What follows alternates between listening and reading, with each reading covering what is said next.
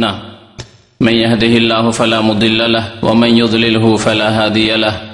وأشهد أن لا إله إلا الله وحده لا شريك له وأشهد أن محمدا عبده ورسوله. يا أيها الذين آمنوا اتقوا الله حق تقاته ولا تموتن إلا وأنتم مسلمون. يا أيها الناس اتقوا ربكم الذي خلقكم من نفس واحدة. وخلق منها زوجها وبث منهما رجالا كثيرا ونساء. واتقوا الله الذي تساءلون به والأرحام. إن الله كان عليكم رقيبا. يا أيها الذين آمنوا اتقوا الله وقولوا قولا سديدا. يصلح لكم أعمالكم ويغفر لكم ذنوبكم. ومن يطع الله ورسوله فقد فاز فوزا عظيما. أما بعد. فإن خير الحديث كتاب الله وخير الهدي هدي محمد صلى الله عليه وسلم وشر الأمور محدثاتها وكل محدثة بدعة وكل بدعة ضلالة وكل ضلالة في النار. أعوذ بالله من الشيطان الرجيم. بسم الله الرحمن الرحيم. يثبت الله الذين آمنوا بالقول الثابت في الحياة الدنيا وفي الآخرة ويضل الله الظالمين ويفعل الله ما يشاء. মহান আল্লাহর সমস্ত প্রশংসা যে আল্লাহ ফাকরবুল আলমিন আমাদেরকে সৃষ্টি করেছেন। আমাদেরকে দুনিয়ায় নির্ধারিত সময় দান করেছেন এবং তারপরে আল্লাহ আমাদের জন্য মত লিখে রেখেছেন। সে আল্লাহরই সমস্ত প্রশংসা যিনি আমাদের জন্য কবরের জীবন প্রত্যেকের ভাগ্যে লিখেছেন। সে আল্লাহরই যাবতীয় প্রশংসা যিনি তারপরে আমাদেরকে বিচার দিবসে উঠাবেন এবং প্রত্যেকে তার সামনে জবাবদেহি করতে হবে। দরুদ সালাম নাজিল নবী মোহাম্মদ রসুল্লাহ সাল্লাহ আলী সাল্লার প্রতি, যিনি আল্লাহ রসুল, শেষ রসুল, শ্রী তাকেও এই কবরে চলে যেতে হয়েছে। গত মাসে আলোচনা করেছিলাম মত সম্পর্কে, এবং সেই আলোচনায় যদিও চেষ্টা করেছিলাম যে মতের সাথে কবরকে সেরে দেওয়া যায় কিন্তু এক ঘন্টায় সে আলোচনা মত সম্পর্কেই শেষ করা যায়নি। সুতরাং কবরের বিষয়টি বাকি রয়েছিল। সেই সম্পর্কে আজকে আপনাদের সামনে আলোচনা করব। এ কবরের জীবন। এ সম্পর্কে আপনারা মধুর সুরে অনেক কথাই শুনেছেন। তবে আজকে মধুর সুরে শুনতে পাবেন না, কারণ তাতে আমি অভ্যস্ত নই। তবে কবর জীবন সম্পর্কে কোরআন এবং হাদিসে আল্লাহ ফাকরবুল আলমিন কি বলেছেন? তাঁর রসুল সাল্লাহ আলি সাল্লাম কি বলেছেন? এবং কবরে আমাদের কি হবে? কি অবস্থার সম্মুখীন হব? এবং কবরের আজাব হওয়ার কারণগুলি কি? এবং কবরের আজাব সম্পর্কে যারা সন্দিহান বা সংশয় রয়েছে, তাদের খণ্ডন এই কয়েকটি দিক নিয়ে আলোচনা করব ইনশা আল্লাহ তালা আল্লাহ যেন আমাদেরকে ভালো কথা বলার তৌফিক দান করেন এবং আল্লাহ এবং রসুলের কথার উপর আমল করার জন্য তৌফিক দান করেন। আমিন। ইয়ারব্বাল আলমিন। আল্লাহ ফাকরাবুল আলমিন কোরআনুল করিমে এই কবরের আজাবের কথা উল্লেখ করেছেন। সাহাবাইকেরামরা একটি আয়াত সম্পর্কে যে আয়াতটি ইব্রাহিমে রয়েছে, আয়াত নম্বর সাতাইশ। সে সম্পর্কে বারাবিন আজব রাজি আল্লাহ তালানহ কবরের আজাবের কবরের জীবনের বিস্তারিত হাদিস তিনি বর্ণনা করেছেন। এবং সে হাদিসে তিনি উল্লেখ করেছেন যে, তাছাড়া অন্যান্য সাহাবাই আমার উল্লেখ করেছেন যে, এই আয়াতটি নাজালাত ফি আজাবিল কবরে কবরের আজাব সম্পর্কে বা কবরের পরীক্ষা সম্পর্কে, কবরের জীবন সম্পর্কে এই আয়াত নাজিল হয়েছে। আল্লাহ পাক সে আয়াত এরশাদ করেছেন। ইউসাবিতুল্লাহুল্লাযীনা আমানু বিল কওলি সাবিত ফিল হায়াতিদ দুনিয়া ওয়া ফিল আখিরাহ। মুমিনদেরকে আল্লাহ পাক রব্বুল আলামিন অটল রাখবেন।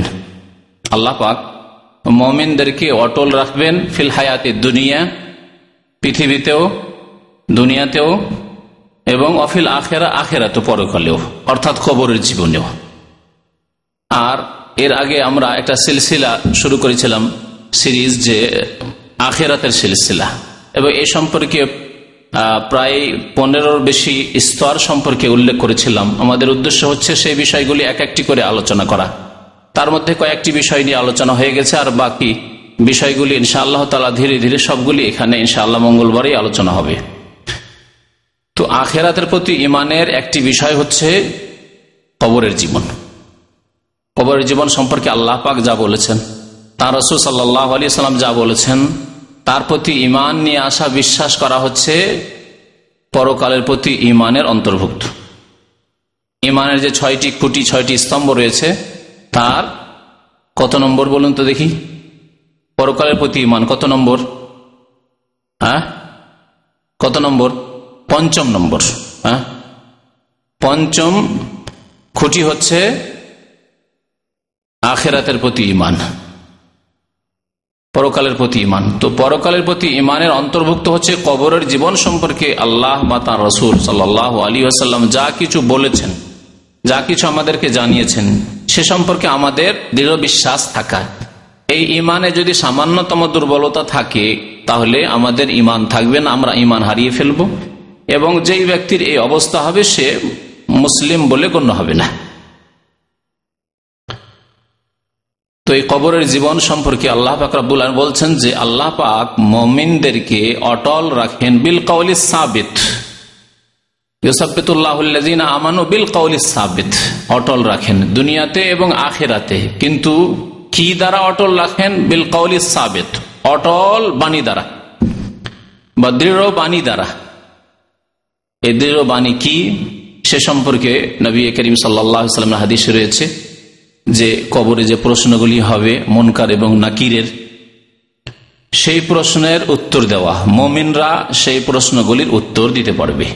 পক্ষান্তরে মুনাফিক, কাফের, মুশরেক, তারা এর উত্তর দিতে পারবে না। তো কবরের আজাব বা কবরের জীবন সম্পর্কে প্রথম যে বিষয়টি নিয়ে আলোচনা করব তা হচ্ছে কবরের জীবনে একটি বিষয় ঘটবে তাকে হাদিসের ভাষায় বলা হয়েছে ফিতনাতুল কবর। ফেতনাতুল কবর। ফিতনা মানে আমরা বুঝি, ফেতনা মানে ফেতনা মানে ঝগড়া, বিবাদ, এগুলিকে আমরা ফেতনা বুঝি। আসলে ফিতনা মানে পরীক্ষা। মানুষ যখন ঝগড়া, বিবাদে পড়ে, তাতে পরীক্ষা রয়েছে। পরীক্ষা রয়েছে। সে ঝামেলা মুক্ত হওয়ার চেষ্টা করছে না, ঝামেলায় যুক্ত হওয়ার চেষ্টা করছে, ঝামেলায় পড়ছে না, ঝামেলা থেকে বাঁচার চেষ্টা করছে ইত্যাদি, এতে পরীক্ষা রয়েছে। তো দুনিয়াতে যতগুলি ফিতনা রয়েছে, এতে প্রথম কথা আল্লাহ ফাকরাবুল আলমিনের পরীক্ষা রয়েছে। বালা মুসিবত, বিপদ, আপদ রয়েছে, তাতে আল্লাহ ফাকরাবুল আলমের পরীক্ষা রয়েছে, যার ফলে দুনিয়ার ফিতনা বলা হয়। আর সবচেয়ে বড় ফিতনা হচ্ছে ইমানের ফিতনা, কারণ ইমান হারিয়ে যাওয়ার আশঙ্কা। ইমান নেই সে হিমশিম খাচ্ছে। মুসলিম ছিল কি কবর মাজারে গিয়ে সেজদা করে জাহান নামের রাস্তা ধরে নিল, আর ইমানকে নষ্ট করে দিল। মুসলিম পরিবারে জন্ম নিয়েছে, নাস্তিক হয়ে গেল, কাদিয়ানি হয়ে গেল, বিদাতি হয়ে গেল, ইত্যাদি। এগুলি হচ্ছে ইমানের ফিতনা। আল্লাহর পরীক্ষায় পড়ে যাওয়া। এই জন্য ফিতনা মানে আরবি ভাষা আসলে পরীক্ষা। পরীক্ষার বেশ কিছু আরবি রয়েছে, ইবতেলা। ইবতেলা, বালা, ওইখান থেকে আমরা বালা বলি। বালা মুসিবত বলি না? বালা মানে আসলে পরীক্ষা।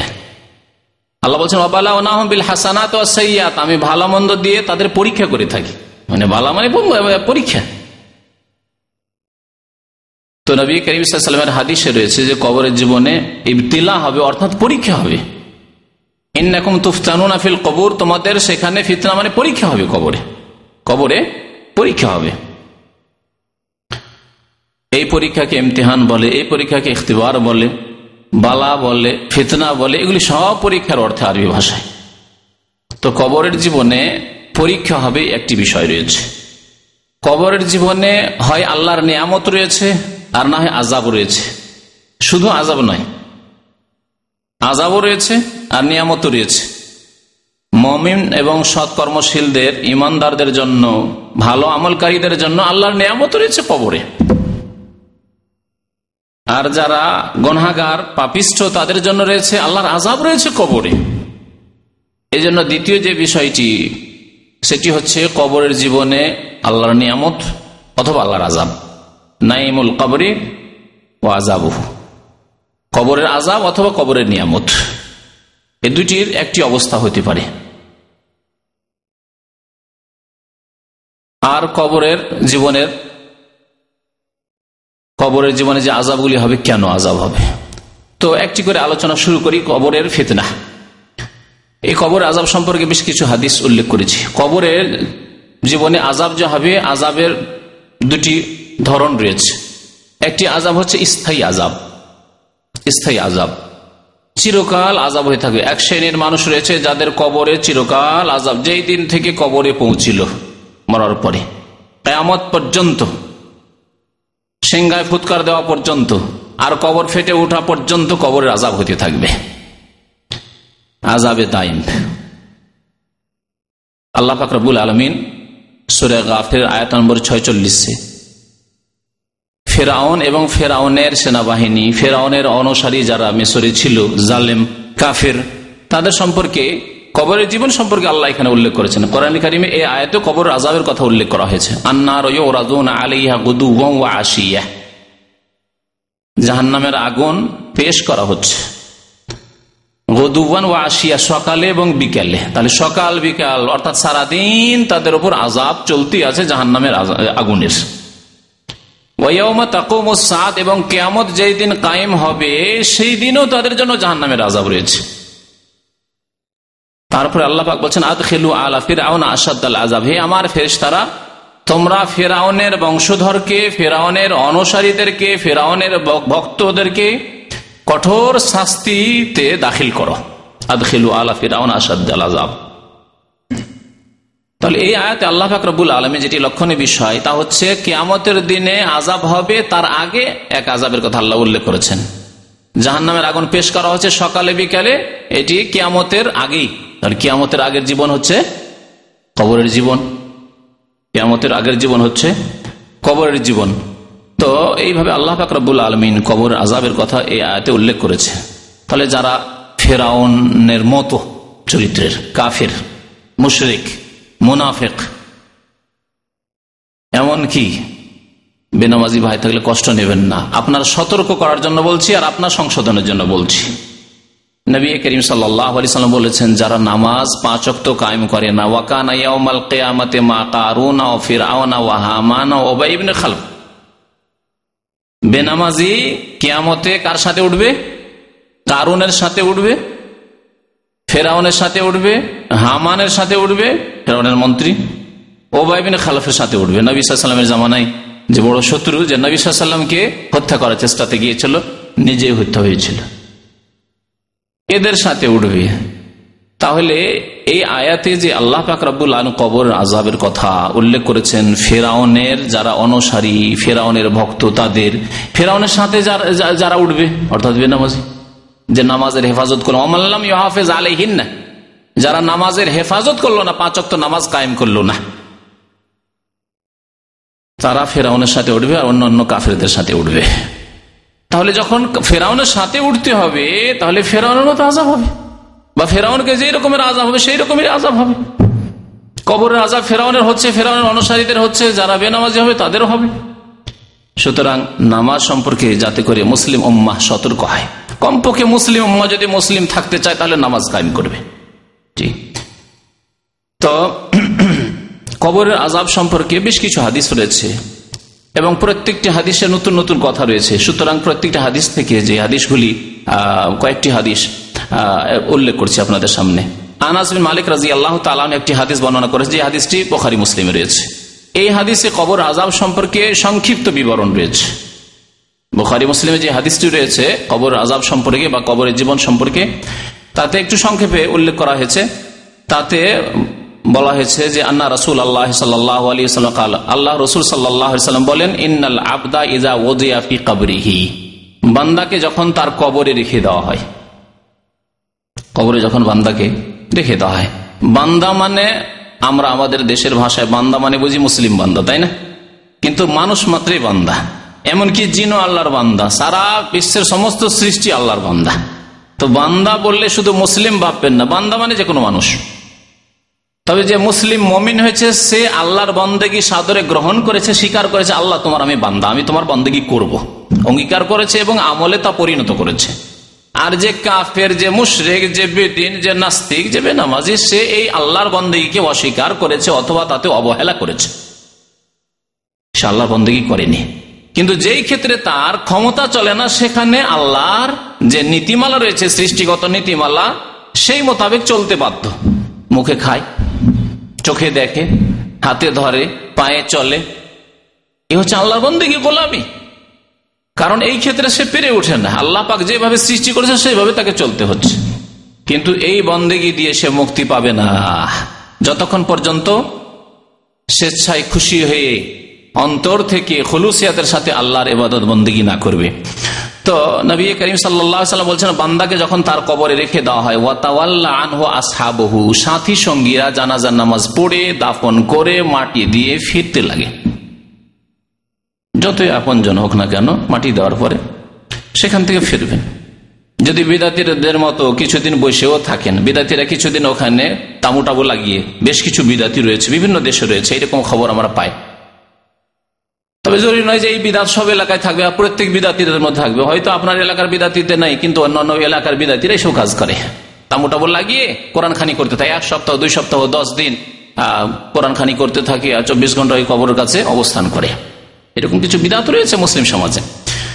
তো যখন সাথী সঙ্গীরা সেখান থেকে দাফন করে ফেরত হয়, সাথে সাথে ফেরেস্তাগণ চলে আসেন প্রশ্ন করার জন্য। আর এসে তাকে উঠিয়ে বসিয়ে দেন ফেরেস্তাগণ এত তাড়াতাড়ি দ্রুত এই কাজটি হয় যে নবী করিম সাল্লাম বলছেন বোখারি, মুসলিমের রয়েছে যে যে সময় উঠিয়ে বসানো হয়, তখন লোকেরা যে ফিরে চলে যাচ্ছে, তাদের জুতো স্যান্ডেলের আওয়াজ শুনতে যে, আমাকে রেখে আমার আব্বা চলে গেল, আমার ভাইরা চলে গেল, আমার দোস্ত বন্ধু চলে গেল, সবাই চলে গেল আমাকে রেখে। জুতোর আওয়াজ শুনতে পায়, স্যান্ডেলের আওয়াজ শুনতে পায়। আতাহ মালাকানে ফায়ুক এদানি, নবী করিম সাল্লা সাল্লাম বলছেন যে দুই ফেরেস্তা চলে আসেন। অন্য হাদিসে রয়েছে, আহাদহমা ইউকাল্লাহ মুনকার মুনকার। আমাদের দেশের লোকেরা কি বলে? মুনকির নাকির সোজা ভাষা? আসলে মুনকির নাকির নয়, মুনকার আর নাকির তো দুই ফেরেস্তা আসেন আর এসে বসিয়ে দেন ওই লোককে তারপরে প্রশ্ন শুরু হয়। প্রশ্ন কি হয়? এ প্রশ্ন, বিস্তারিত প্রশ্নের উল্লেখ করা হয়েছে। নবী করিম সাল্লাহামের আরেকটি হাদিসে যা বারাবিন আজিব রাজি আল্লাহ তালাহ বর্ণনা করেছেন। সুতরাং বিস্তারিত একসাথে আপনাদের সামনে উল্লেখ করি। নবী করিম সাল্লাহ আলী সাল্লাম একদিন এক জানাজায় গেলেন, আর জানাজায় আনসারিদের জানাজা ছিল। কোন এক আনসারি ইন্তেকাল করেছিল। জানাজায় গিয়ে বলছেন, সাহাবারা ফান্তাহাইন আল কবরে, আমরা কবরের কাছে পৌঁছিলাম, আর এখনও দেখছি যে কবর প্রস্তুত করা হয়নি। ওয়ালাম্মায়ুল হাদ এখনও কবর প্রস্তুত করা হয়নি। কবর সম্পর্কে আপনাদের অবগতির জন্য বলছি যে কবর দুই প্রকারের হয়। একটা হচ্ছে লাহাদ, আর একটা হচ্ছে আপনার শাক সন্দুক কবর একটাকে বলে, ওটা হচ্ছে শাক সন্দুক কবর মানে বক্সের মতো। হ্যাঁ বাক্সর মতো যে কবর তৈরি করা হয়। আমাদের দেশের মাটি যেহেতু নরম সেই জন্য সন্দুক কবরই করতে হয়, বক্সের মতোই করতে হয়। আর আরেকটি কবর হচ্ছে বাঁকা কবর, লাহাদ মানে বাঁকা হয়ে থাকে। মাটিটাকে বাঁকা করে খনন করা হয়। নরম মাটি মসিন মাটি যেখানে দোয়াশ মাটি, এই মাটি ভুসে পড়ে যাবে। সেই জন্য সাধারণত আমাদের দেশের অনেকে এই কবর কথা যায় না। আরব দেশের মাটি যেহেতু পাথরের মাটি, শক্ত মাটি সেই জন্য এই দেশে অধিকাংশ ক্ষেত্রে দেখা যায় যে এরা লাহাদ করে। এবং নবী করিম সাল্লা সাল্লামের যে মোবারক কবর রয়েছে, এটি কি ধরনের কবর রয়েছে? বলতে পারেন? বক্স কবর রয়েছে, সন্দুক কবর রয়েছে, না লাহাদ কবর রয়েছে? বাঁকা হয়ে। দুই রকম কবর কেউ দেখেছেন কি? দেখেছেন হ্যাঁ? তাহলে তো বুঝতে পারছেন। তো নবী করিম সাল্লাহ আলী সাল্লামকেও কবর দেওয়া হয়েছে। তাঁর কবর কেমন ছিল? নবী করিম সাল্লাহ একটি হাদিস এরশাদ করেছেন, আল্লাহ না আল্লাহাদ মানে বগলি কবর, আমাদের দেশীয় ভাষায় বলে। বগলি কবর হবে কাথুয়ে হয়তো সেই জন্য বগলি কবর বলে। বগলি কবর হবে আমাদের জন্য। আমাদের জন্য বলেছেন নবী আলি সাল্লাম। সাহাবে একরাম সেখান থেকে বলেছে যে নবী সাল্লামের কবর লাহাদ করতে হবে। কারণ নবী করিম বলছেন আল্লাহদুল্লাহ না আমার জন্য মানে আমাদের জন্য। নবী সাল্লাহ এই কবরকে বেশি পছন্দ করেছেন। অশাক করলে গাইরে না অন্য অন্যরা শাক করবে, সন্দুক কবর করবে, যার যেটা সুবিধা হবে। এখনও কবর খনন করা হয়নি। ফাজালাস রসুল্লাহ সাল্লাহ না হলো, আমরাও বসে গেলাম। রসুল্লাহ বসে গেলেন, তখন আমরাও বসে বসে গেলাম। নবী করিম সাল্লামের সাথে এই আদবের খেয়াল রাখতেন সাহাবাই কেরাম। যেখানে রসুল্লাহ সাল্লাম বসলেন, তখন বসতেন। নবী সাল্লাম বসেননি, তারা বসতেন। কিন্তু নবী করিম সাল্লাম আগে থেকে বসে আছেন সাহাবাই কেরাম নবী সাল্লাম হাজির হয়েছেন, আর উঠে সবাই দাঁড়িয়ে গেলেন। যেটা আজকাল নেতাদের সাথে করা হয়। বিদাতি পীরদের সাথে করা হয়, এই তরিকা ইসলামে ছিল না। নবী করিম সাল্লা সাল্লাম এটাকে পছন্দ করতেন না, তাই সাহাবারা দেখে দাঁড়াতেন না, বসেই থাকতেন। সালাম করলেও বসেই করতেন, দাঁড়াতেন না। এমন ভাবে আমরা বসে গেলাম যে মনে হচ্ছে আমাদের মাথার উপর পাখি বসে গেছে। কি উদ্দেশ্য? অর্থাৎ বড় শান্ত হয়ে বসে গেলাম। কেউ নড়াচড়া করে না। নবী করিম সাল্লাম যেন একটু চিন্তিত, হাতে একটা খড়ি রয়েছে, খড়ি নিয়ে যেন জমিনে একটু মানে চিন্তায় আছেন তিনি। ফারাফা রাস হঠাৎ করে নবী করিম সাল্লাম মাথা উঠালেন। লোকদেরকে সম্বোধন করার জন্য বলে ইস্তাইজুবিল্লাহমিন আজাবিল কবরি, তোমরা কবরের আজাব থেকে আল্লাহর কাছে পানা চাও, আশ্রয় কামনা করো। নবী করিম সাল্লামের এই আদেশ। এই এই মর্মে এই কথাটিও বলে দেওয়া ভালো যে নবী করিম সাল্লাহ সাল্লামের একটি শিক্ষা হচ্ছে যে তোমরা বেশি বেশি কবরের আজাব থেকে আল্লাহর আশ্রয় কামনা করো। বারবার করে নবী করিম সাল্লাহ আলি সাল্লাম আপনজনদেরকে, সাহাবাই কিরমদেরকে এই তাকিদ করতেন, তলকিন করতেন, তো তোমরা আল্লাহর কাছে কবরের আজাব থেকে, কবরের জীবনের কষ্ট থেকে পানা চাও, আশ্রয় গ্রহণ করো। আশ্রয় কামনা করো। এই জন্য নবী করিম সাল্লাম বড় তাকিদের সাথে বলেছেন যে তোমরা নামাজের শেষে যখন আত্মাহিয়াত তাসাহুদ শেষ হয়ে যাবে, যখন নবী সাল্লামের উপর সলাদ পেশ করা আল্লাহ সাল্লি আল্লাহ মোহাম্মদ শেষ হামিদুল মজিদ শেষ হয়ে যাবে। সালামের পূর্বে নবী করিম সাল্লাম তাকিদ করেছেন একটি দোয়া পড়তে, যাতে বলেছেন মুসলিম শরীফ হাদিস তাওয়াজুবিল্লাহমিন আরবা তোমরা চারটি বিষয় থেকে আল্লাহর আশ্রয় গ্রহণ করবে, আল্লাহর কাছে আশ্রয় কামনা করবে। তার মধ্যে একটি হচ্ছে তাওয়াজুমিন আজাবিল কাবরি, কবরের আজাব থেকে তোমরা আল্লাহর কাছে পানা চাইবে, আল্লাহর কাছে আশ্রয় কামনা করবে। নবী করিম সাল্লাম এই কথাটি তিনবার বললেন বা দুইবার বললেন। সোম্মা কাল, তারপরে নবী সাল্লাহ কবরের জীবনের কথা বলতে ইন্নাল আব্দাল মোমিনা। মোমিন বান্দার অবস্থা কি হয়? আর কাফির, মোনাফিক, আর বেদিন, বেনামাজির গুণাগারের অবস্থা কি হয়?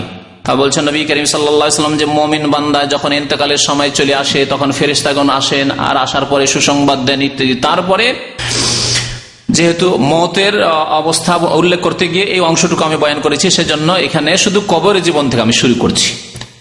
যখন মাইয়াতকে দাফন করা হয়ে গেল, নবী করিম সাল্লাম বলছেন ফাতু আদরু হুফি জাসাদেহি। তার দেহে তার আত্মাকে ফিরিয়ে দেওয়া হয়। আত্মা এল্লিনে চলে গেছে, মমিন বান্দার। আত্মা গুনাগারের সিজিনে চলে গেছে। এই আত্মাকে ফিরিয়ে দেওয়া হয় নবী করিম সাল্লাম বলেছেন। মনে রাখবে যে এই হচ্ছে বারজাখি পরলৌকিক জীবন। পরলৌকিক জীবন। দুনিয়ার জীবনে আমরা অনেক কিছুই বুঝতে পারি না। মায়ের পেটে বাচ্চা আছে। যদি মেডিকেল সায়েন্স আজকাল এ উন্নতি না করত, তাহলে অনেক কথায় আমরা কিছুই জানতে পারতাম না। নবী করিম সাল্লাম বলেছেন যে পেটে বাচ্চা থাকে, আত্মা দেওয়া হয় কতদিন পরে? হ্যাঁ? চার মাস পরে, একশো বিশ দিনে, একশো বিশ দিনে রুহ দেওয়া হয়, আত্মা দেওয়া হয়। তার নবী করিম সাল্লাম থেকে এই সম্পর্কে জানলাম। না হলে আর জানার কোনো উপায় নেই। তারপর মেডিকেল সায়েন্স যখন উন্নতি করল, তখন আপনার আল্ট্রাসাউন্ডে আপনি বুঝতে পারছেন কি অবস্থায় বাচ্চা আছে হ্যাঁ? আর কীভাবে আহার পাচ্ছে ইত্যাদি, এসব কথাবার্তা জানলেন। ভালো অবস্থায় আছে না মন্দ অবস্থায় আছে, অনেক কিছু জানতে পারছেন, যখন তার একটা পর্যায়ে পৌঁছে যাচ্ছে। তো পেটের বাচ্চার অবস্থা যখন আমরা অনেক কিছু দুনিয়ায় থেকে বুঝতে পারছি না, সামনে এটা আপনার স্ত্রীকে দেখে আপনি বুঝতে পারছেন না যে পেটে আমার বাচ্চা জীবিত আছে, সুস্থ আছে, না অসুস্থ আছে, সম্পূর্ণ আছে, না অসম্পূর্ণ আছে, বুঝতে পারছেন না। তাহলে আপনি কবরের জীবনের কথা বুঝার চেষ্টা করবেন আর বলবেন যে আমরা তো বুঝতে পারছি না, আর সেই জন্য সন্দিহান হবেন। আর সেই জন্য কবরের কথা আপনি মনে করবেন যে না এইসব কথা শুধু না, খবরদার না। পরলৌকিক জীবন রো ফিরিয়ে দেওয়া হয়। কেমন করে ফিরিয়ে দেওয়া হয়? আপনি কবর খুলে বসে থাকলে আপনি দেখতে পাবেন না। কারণ এই চোখ হচ্ছে পার্থিব চোখ। দুনিয়ার চক্ষু, এই দুনিয়ার চক্ষু দিয়ে আখেরাতের বিষয়কে, বারজাখের বিষয়কে, পরলৌকিক জীবনের কোনো কিছুকে আপনি অবলোকন করতে পারেন না, দেখতে পারেন না। নবী করিম সাল্লাম বলছেন যে ফাইয়াতি হেমালা কানে দুই ফেরেস্তা আসবেন, ফাইজুল ইসলাম বসিয়ে দেবেন ফাইয়া কুল আনেলাহ এখন প্রশ্ন শুরু হবে, একে বলা হচ্ছে ফিতনাতুল কাবার, কবরের পরীক্ষা। এই কবরে তিনটি প্রশ্নের মাধ্যমে পরীক্ষা হবে। এই কবরের প্রশ্নপত্র হচ্ছে মাত্র তিনটি প্রশ্ন তাতে। মাত্র তিনটি প্রশ্ন। আখেরাতে বিস্তারিত সারা জীবন সম্পর্কে উত্তর দিতে হবে। আর প্রথম প্রশ্ন হবে, আখেরাতে বিচার দিবসে হাসরের ময়দানে গিয়ে নামাজ সম্পর্কে সরাত সম্পর্কে। এটা হিসাবের ক্ষেত্রে। আর বিচার যখন হবে, বিচার হওয়ার ক্ষেত্রে খুন সম্পর্কে আল্লাহ পাক রব্বুল্লাহ প্রথম বিচার করবেন। এটা হাদিসে রয়েছে। তো নবী করিম সাল্লাম বলছেন যে পরীক্ষা শুরু হবে এখন। মনকার নাকির পরীক্ষা নেবে, জিজ্ঞাসা করে, মান রব্বকা? তোমার প্রতিপালক কে ছিল? তুমি কার এবাদত বন্দি করতে? তোমার পালন কর্তা কে ছিল? ফায়াকুল মমিন বান্দা যেহেতু, সে বলবে, রব্বি আল্লাহ, আমার রব আল্লাহ। আমার প্রতিপালক আল্লাহ পাক। ফায়াকুল আনু দুই ফেরেস্তা বলবেন, মা দিন ওকা আপনার দিন কি ছিল? আপনার ধর্ম কি ছিল? আপনি কোন ধর্মের অনুসারী ছিলেন? ফায়াকুল, সে বলবে দিন ইসলাম, আমার দিন ছিল, ধর্ম ছিল ইসলাম। আর ইসলাম ছাড়া অন্য কোন দিন আল্লাহ কবুল করবেন না। সুতরাং এই প্রান্ত ধারণা এক শ্রেণির জানার শিক্ষিত লোকেরা, স্কুল, কলেজ, ইউনিভার্সিটির শিক্ষিত লোকদের এই দূর করতে হবে এটি হচ্ছে কুফরি মতবাদ। বলছে, যে কোনো ধর্মের উপর যদি সৎ থাকে, তো কেন আল্লাহ কবুল করবেন না? আরে, কেন কবুল করবেন না? আপনার যুক্তিতে না, আল্লাহ পাক আল্লাহ বলছে দিন আইন আল্লাহ ইসলাম। আল্লাহর মনোনীত দিন, স্বীকৃত দিন হচ্ছে ইসলাম। আল্লাহ পাক বলছেন ইসলাম যে ব্যক্তি ইসলাম ছাড়া অন্য কোন জীবন বিধান সন্ধান করবে এবং তার মাধ্যমে মুক্তি চাইবে, আল্লাহ কখনো তা গ্রহণ করবেন না। এবং পরকালে সে ক্ষতিগ্রস্তদের অন্তর্ভুক্ত হবে। আমি একটা পার্থিব উদাহরণ দিয়ে বুঝাই, কারণ পার্থিব উদাহরণ দিলে মানুষ বেশি বুঝতে পারে। বাংলাদেশে একাত্তরের পরে যে আইন আছে, সংবিধান আছে না? সংবিধান আছে। যদি আজকাল কিছু লোকেরা বলে যে, না, এই নতুন সংবিধান আমরা মানি না, এখন আমরা মানবো ওই পাকিস্তানি যুগের, ওই সাতচল্লিশের সংবিধান মানবো পাকিস্তানের যে সংবিধান ছিল, অথবা তার আগে ইংরেজের কেউ, আবার ইংরেজপন্থীরা কেউ যদি থাকে বাংলাদেশে, তার আমরা ওই ইংরেজদের আইন মানবো। হ্যাঁ বা যদি কিছু আর মুসলিম থাকে, তার বলে, না, ইসলামী রাষ্ট্র ছিল মোগলদের যুগে, আমি মোগলদের আইন মানব। চলবে? কোনটা আইন মানতে হবে? কোন সংবিধান মানতে হবে? হ্যাঁ? যেই সংবিধান বর্তমান চলছে। আগের সংবিধানগুলিকে রহিত করে দেওয়া হয়েছে, দেশ থেকে বিদায় করে দেওয়া হয়েছে। সেই সংবিধান মানতে চাইবেন, আপনি দেশদ্রোহী হবেন। আল্লাহ পাকরাবুল আলম যিনি জীবন বিধান নাজেল করেছেন, শরীয়ত নাজেল করেছেন, যিনি নাজেল করেছেন নুহ আলী ইসলামের উপর, যিনি নাজেল করে ইব্রাহিম আলী ইসলামের উপর, যিনি দিন নাজেল করেছেন মুসা আলী ইসলামের উপর, যিনি দিন নাজেল করেছেন ঈসা আলী ইসলামের উপর, যিনি দিন নাজেল করেন মোহাম্মদ রসুল্লাহামের উপর, তিনি ঘোষণা করে দিয়েছেন যে আগের বিধানগুলি আমি রহিত করে দিলাম। রোহিত করে দিলাম, সেগুলি মানলে তুমি আল্লাহ দ্রোহী হবে। আর আসামের কাঠগড়ায় তোমাকে দাঁড়াতে হবে জাহান নামে তোমাকে যেতে হবে। সুতরাং মুক্তি নেই আল্লাহ বলছেন যে কেমত পর্যন্ত আমার যে বিধান চালু থাকবে, বলবৎ থাকবে, সেই বিধান হচ্ছে দিন ইসলাম। দিন ইসলাম। মোহাম্মদ রসুল্লাহাম তাই বলেছেন ওল্লাহ আল্লাহর কসম করে বলছি। সহি মুসলিমের হাদিস। আল্লাহর কসম করে বলছি লায়াস মাওপি আমার সম্পর্কে শুনলো ইয়াহুদিয়ন আউনাসরানি অথবা খ্রিস্টান অথবা আর কোন জাতির লোক যদি শুনতে পাই যে মোহাম্মদ রসুল্লাহ সাল্লাহ শেষ রাসুল হয়েছেন সুম্মালি শোনা সত্ত্বেও সে ইমান নিয়ে আসলেন কালিমা ইলাহ ইলাহ ইল্লাল্লাহ মোহাম্মদ রসুল্লাহ পড়ল না, ইল্লা কানামিন আহলিন নারে, তাহলে সে জাহান্নামি হবে।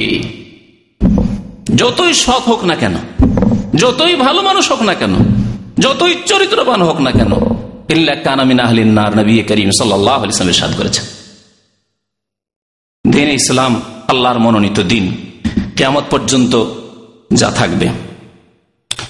তো নবী করিম সাল্লাহ আলী হাসাল্লাম বলছেন যে, জিজ্ঞাসা করা হবে দিন সম্পর্কে। তখন মমিন জবাব দিবে দিন ইসলাম। তারপরে জিজ্ঞাসা করা মাহাজার রাজুল আল্লাজি বৈসাফিকুম তিনি কে ছিলেন? তিনি কে ছিলেন যাকে তোমাদের কাছে পাঠানো হয়েছিল? মা হাজার রাজুল। আমার দেশের অনেক আলেমরা ওই হাজার রাজুল, এই ব্যক্তি। এতে থেকে ধরে নেয় যে নবী করিম সাল্লাম কবরে হাজির হয়ে যায়। কবর পূজারী একদল আছে বেরলবি যারা, তারা বলে যে কবরেও নবী হাজির হয়ে যান। আরে আমাদের ওয়াজ মাহফিলে কেন হাজির হবেন না? আমাদের মিলাদ মাহফিলে কেন হাজির হবেন না? কবরেও তো হাজির। দেখো মা হাজার রাজ ইনি কে? বলছেন, এই দিয়ে কি এটা প্রমাণ হয়? কখনো প্রমাণ হয় না। দেখেন, দুনিয়ার ক্ষেত্রে আমরা যদি কোনো আলোচিত ব্যক্তি আলোচিত ব্যক্তি হয়, তার সম্পর্কে উনি, ওনার সম্পর্কে। অথচ এখানে নেই। বা ইনি বলছেন ইনি বলছেন, উনি বলছেন, যাই বলেন না কেন, আলোচিত ব্যক্তি একটু আগে আলোচনা হয়েছে বা আপনার আলোচনার বিষয় এসেছে, অথবা এমন প্রখ্যাত ব্যক্তি, বিখ্যাত ব্যক্তি, সবাই জানে। দেশের মধ্যে একজন নেতা, এমন নেতা যাকে সবাই চেনে, মনে করেন। আরে, দেশটাকে তো বরবাদ করল, এই লোকই বরবাদ করল। অথচ আপনার ওখান থেকে পাঁচশো কিলোমিটার দূরে কোথায় আছে? আপনি সৌদি আরবে এই গল্প করছেন, এই যে লোকটা না, এই লোকে তো দেশটাকে ধ্বংস করল। এই লোক কোথা থেকে আছে এখানে? নবী করিম সাল্লাম থেকে বেশি প্রখ্যাত ব্যক্তি, বিখ্যাত ব্যক্তি, মশহুর ব্যক্তি পৃথিবীতে আর কেউ হয়েছে না, হবে? তার সম্পর্কে ফেরেস্তাগণ বলেন মাহাজ রজুল আল্লেজি ফিকুম। উনি কে? যাকে তোমাদের কাছে পাঠানো হয়েছিল প্রত্যেক মানুষের তখন হুশ হবে যে একমাত্র জিজ্ঞাসা করা হয়েছে আমাকে মোহাম্মদ রসুল্লাহ সাল্লাহ আলি সাল্লাম সম্পর্কে। কিন্তু মমিন উত্তর দিতে পারবে, কাফের হাই আফসুস করে উত্তর দিতে পারবে না। কারণ মোহাম্মদ রসুল্লাহামের কলিমা পড়েননি। মোহাম্মদ নামাজ, মেরাজ থেকে নিয়ে এসেছেন, নামাজ পড়েনি মোহাম্মদ রসুল্লাহামের সন্ন্যত আদর্শ মোতাবেক জীবনযাপন করেনি। সুতরাং জবাব দিতে পারবে না। তারপরে অনেকে আবার যারা এদের মতো বিদাতি না, যারা হাজির নাজির বলে নবীকে ওদের মতো মুশরিক বিদাতি নয় কিন্তু বিদাতি। ওরা আবার বলে যে নবীর ছবি পেশ করা হয়। এটাও কোনো হাদিসে নেই। কবর কবর সম্পর্কে আলোচনা শুনতে আমাদের দেশের অনেক বক্তারা বলে যে নবী করিম সাল্লা ছবি পেশ করা হয় আর বলে মাহাজার রাজুর আল্লাজি বৈসা ফিকুম। এরও কোনো প্রমাণ নেই। এই হাজা ছাড়া আর কোনো বেশি প্রমাণ নেই। সুতরাং এর দ্বারা এই কথা সাব্যস্ত করা যায় না, নবী করিম সাল্লাহ সাল্লামের কবরে ইয়ে পেশ করা হবে দৃশ্য পেশ করা হবে, আর বলা হবে যিনি কে? না। আল্লাহ ভালো জানি সম্পর্কে। তবে যে কোনো প্রখ্যাত ব্যক্তি সম্পর্কে উনি কে বলে জিজ্ঞাসা করা যেতে পারে, যদিও তিনি সেখানে উপস্থিত নন। মমিন বান্দা কি বলবে? হোয়া রসুল্লাহ সাল্লাহ তিনি মোহাম্মদ রসুল্লাহ সাল্লাহ আলী আসাল্লাম আর একটি প্রশ্ন করবে। খুশি হয়ে ফেরিস্তাগন প্রশ্ন করবে। হাজার তুমি জানলে কি করে তুমি জানলে কি করে এইসব উত্তরগুলি বলবে কারাতু কিতাব আল্লাহ বেহি আমি আল্লাহর কিতাব পড়েছিলাম কোরআন করিম পড়েছিলাম। কালকার যে কোরআন পড়া, যারা তেলাওয়াত করতে পারেন, শুধু আরবি তেলাওয়াত করেই কি উত্তর দেওয়া যাবে? না কোরআনের অর্থ বুঝতে হবে তফসির বুঝতে হবে। হ্যাঁ? শুধু আপনি আরবি পড়তে পারেন আর কোন রকম মানে তেলাওয়াত করতে পারেন। তা পড়েই বুঝে নিয়েছেন কোরআন না, তাহলে বোঝা গেল যে কারাতু কিতাব, আল্লাহর কিতাব পড়েছি মানে তার তেলাও তো পড়েছি, তাফসিরও পড়েছি, অর্থও পড়েছি, বুঝেছি, তা দিয়ে জেনেছি। এই উত্তরগুলি জেনেছি যে আমার রব আল্লাহ, আমার দিন ইসলাম এবং আমার নবী মোহাম্মদ সাল্লাহ আলী ওসাল্লাম আল্লাহর কিতাব আমরা পড়েছিলাম ফা আমান্ত বেহি, ওর প্রতি ইমান নিয়ে এসেছিলাম অসাদ্দাক্ত এবং বিশ্বাস করেছিলাম। আকাশ থেকে একজন ডাক দেবে। আল্লাহর ফেরিস্তা আল্লাহর পক্ষ থেকে ডাক দেবে আনসাদাকা অথবা আল্লাহ পাক রব্বুল আলমিন ডাক দেবেন, যেমন বলেছে আনসাদা কাবদি আল্লাহ পাক ডাক দেবেন আনসাদা কাবদি আমার বান্দা, হে মন কার নাকি আমার বান্দা সত্য বলেছে। ঠিক বলেছে উত্তর। ফাফরে সোহ মিনাল জান্না সুতরাং এর জন্য জান্নাতের বিছানা বিছিয়ে দাও। ফার্স ফাফরে সুহ মিনাল জান্না জান্নাতের বিছানা বিছিয়ে দাও। ওয়ালবাসুহ মিনাল জান্না জান্নাতের লেবাস পোশাক পরিয়ে দাও। ওয়াফতাহুল্লাহ বাবান এলাল জান্না এবং জান্নাতের দরজা খুলে দাও তার জন্য। মমিন বান্দা ভাগ্যবান, খুশ নসিব।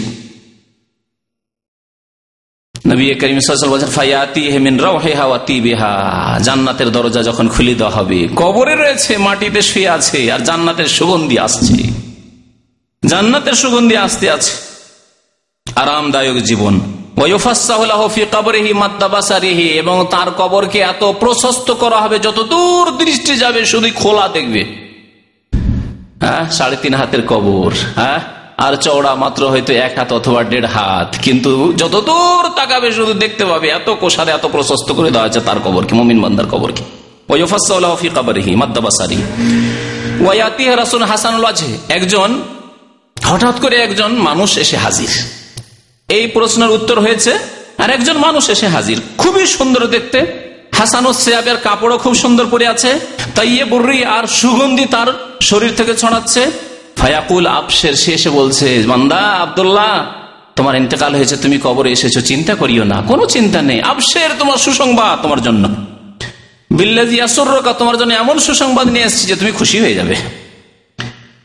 তোমার সাথে এই ওয়াদাই করা হয়েছে। ভাইয়া মান আন্তা, তুমি কে? আমার কাছে এখানে আসলে তুমি কোথা থেকে আসলে? কে তুমি? ফওয়াজ হোক। বলছেন নবী করিম ফওয়াজ হোক আলওয়াজ ইয়াজিবিল খাইরে। তোমার এই মোবারক চেহারা তো আমার জন্য কল্যাণ নিয়ে এসেছে। ভাগ্যবান আমি যে তোমার মতো লোক আমার সাথে দেখা করতে এসছে। তখন সে সুন্দর মানুষ বলবে, মানুষের রূপ ধরে এসে আনা আমালুকা সলে আমি তোমার নেক আমল। আমি তোমার নামাজ, আমি তোমার রোজা, আমি তোমার কালেমা, আমি তোমার ইমান আমি তোমার মাতা পিতার খেদমত, আমি তোমার হজ, আমি তোমার অমরা আমি তোমার জাকাত ইত্যাদি, সাদকা খেরাত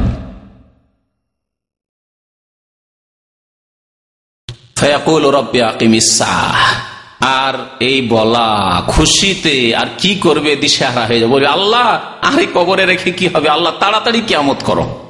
রব্বে আকিমিসা আল্লাহ তাড়াতাড়ি কেমত কায়েম করো তাহলে তো জান্নাতে যেতে পারো। জান্নাতের সুগন্ধি আসছে। জান্নাতের লেবাস পোশাক দেওয়া যে সরাসরি জান্নাতে যাব আল্লাহ, তাড়াতাড়ি কেমত হোক। তাড়াতাড়ি কেমত হোক। আহলি যাতে করে আমার পরিবারকে আমি পেয়ে যাই। আমার ধন সম্পদ পেয়ে যাই, অর্থাৎ আমার ধন সম্পদ যে রয়েছে, আমার নিয়ামত যে জান্নাতে রয়েছে, তা আমি পুরোপুরি পেয়ে যাব। আল্লাহ, তাড়াতাড়ি কিয়ামত কায়েম করো। নবী করিম বলছেন ওয়াইনাল আবদাল কাফের কাফের বান্দা, কাফের মোনাফেক। মুশরিক, অন্য হাদিসে রয়েছে ভরি শরীফে যে মোনাফেক, মুশরিক। তো যে কোনো এমন পাপিষ্ট হোক না কেন ফাতু আদ রুহ ফি জাসাদিহি। তার দেহে তার আত্মা ফিরিয়ে দেওয়া হয় ফেরেস্তা আসে, তারপর জিজ্ঞাসা করে। ওই প্রশ্নগুলি করে, মান রব্বকা? তোমার রবকে? উত্তরে বলে, হা হা, লাদ্রি। আফসুস আফসুস, আক্ষেপ আক্ষেপ, লাদ্রি, কিছুই জানি না। কিছুই জানি না। বোখারি হাদিসটিতে একটু পার্থক্যের সাথে রয়েছে, মুনাফিকরা বলবে সামে কাদা কাজা আমি কিছু জানি না তেমন, তবে লোকদেরকে শুনতাম, যারা নামাজ রোজা করতো তাদের কাছে শুনতাম যে এইরকম বলে যে আল্লাহ নাকি আছে, তারপরে আমাদের দিন নাকি ইসলাম, আর পাঁচক্ত নামাজ ফরজ, এরকম বলতো তারা। আর বলতো যে আমাদের নবী নাকি মোহাম্মদ সাল্লাম নাস্তিক লোকেরা, মুনাফিক লোকেরা যারা মুসলিম সমাজে বসে আছে, কিন্তু আসলে তারা মুসলিম নয়, এই ধরনের লোকেরা মুনাফিকরা বলবে। জি। নবী সাল বলছেন যে, মা দিন ওকা জিজ্ঞাসা করে, তোমার ধর্ম কি? বলবে হা হা লাদির আফসোস, কিছুই জানি না, কিছুই বলতে পারি না। জিজ্ঞাসা করবে মাহাজার তোমাদের মাঝে যে একজন ব্যক্তিকে পাঠানো হয়েছিল তিনি কে ছিলেন? বলবে, হা হা কিছুই জানি না। ফাইনাদি মনাদি মেনা সামায় আকাশ থেকে ডাক দাও, আল্লাহর পক্ষ থেকে ডাক দাও। আনকাজাবা! আনকাজাবা, এখানে আল্লাহ আমার বান্দা বলবেন না। আনকাজাবা আপনি বলবেন না। আল্লাহ এত সন্তুষ্ট এই কাফের ওপর, মুনাফিকের ওপর, মুশ্রিকের ওপর, জালেমের ওপর গুনাগারের ওপর যে আল্লাহ বলবেন যে, আমার বান্দা ভুল বলেছেন। না ওই মমিনের ক্ষেত্রে আল্লাপা কিন্তু ডাক দেবেন, আন সাদা কাপ দিয়ে আমার বান্দা সত্য বলেছে। আর এখানে বলবে আনকাজাবা মিথ্যু মিথ্যা কথা বলেছে। বান্দা বলে আল্লাহ স্বীকার করবেন না। দেখেন, আপনার যদি দু চার পাঁচটি ছেলে থাকে আর একটা খুব প্রিয় থাকবে এটা আমার ছেলে। তাই না? আর যেগুলি না ফারমান বিরুদ্ধাচরণ করে, দুষ্টামি করে, বেশি বদমাসি করে, কথার বাইরে চলে যায়, এ আমার ছেলেই নয়। স্ত্রীকে বলছেন যে, এটা তোমার, আমার নয় তাই না? আল্লাহ ফাকরাবুল আলমিন, বান্দা বলবেন না, ওই মিথ্যুক। আনকাজা মিথ্যা বলেছি। লাদ্রি জানে না এই কথা, মিথ্যা আসলে জেনেছে। তার কাছে খোঁজ খবর ছিল, দিন ইসলাম সম্পর্কে খবর ছিল, আল্লাহ সম্পর্কে খবর ছিল, সে জানতো। জানতো সে মোহাম্মদ রসুল্লাহ কে জানে না আজকে সারা বিশ্বে মোহাম্মদ রসুল্লাহ সাল্লামের ব্যক্তিত্বকে। আল্লাহ পাক ডাকে ফাফরে সুহ মিনান্নারে তার জন্য জাহান নামের বিছানা বিছিয়ে দাও। ওয়ালবাসু মিনান্নারে জাহান নামের লিবাস পোশাক পরিয়ে দাও। ওয়ফতাহুল্লাহ দরজা তার জন্য খুলে দাও। হার রেহা মেহা তাপ আসতে থাকবে বিষাক্ত হাওয়া আসতে থাকবে, লু হাওয়ার জাহান্নামের হাওয়া লোহার সাথে করা যায়। আলিহে কাবরহু, আর কবরকে সংকীর্ণ করে দেওয়া হবে। এমন সংকীর্ণ করা হবে আর কবরে চেপে ধরবে নবী করিম সাল্লাম, বলছে তার যে হাড়গুলো রয়েছে, এই পাঞ্জরার হাড়গুলি রয়েছে এই দিকের হাড় এইদিকে চলে যাবে ডান দিকের হাড় বাম দিকে চলে যাবে বাম দিকের হাড় ডান দিকে চলে যাবে, আল্লাহ আকবর। আল্লাহ যেন আমাদেরকে কবর আজাব থেকে হেফাজত করেন। আল্লাহ আমাদেরকে কবর আজাব থেকে জানা যাতেন জাহান্নামের আজাব থেকে জানা যাতেন একজন খারাপ চেহারা নিয়ে আসে বিকট চেহারা নিয়ে আসবে। প্রশ্ন হয়ে গেল, ফেল।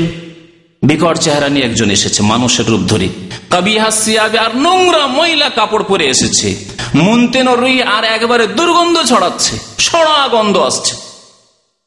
ফায়াকুল, আবশের, তোমার জন্য সুসংবাদ নিয়ে এসেছি, কিন্তু বিল্লাজি ইয়াসুকা সেই সুসংবাদ তোমাকে খুব খারাপ লাগবে। তোমার জন্য এমন সংবাদ নিয়ে এসেছি, যে সংবাদ তোমার জন্য দুঃখজনক সংবাদ।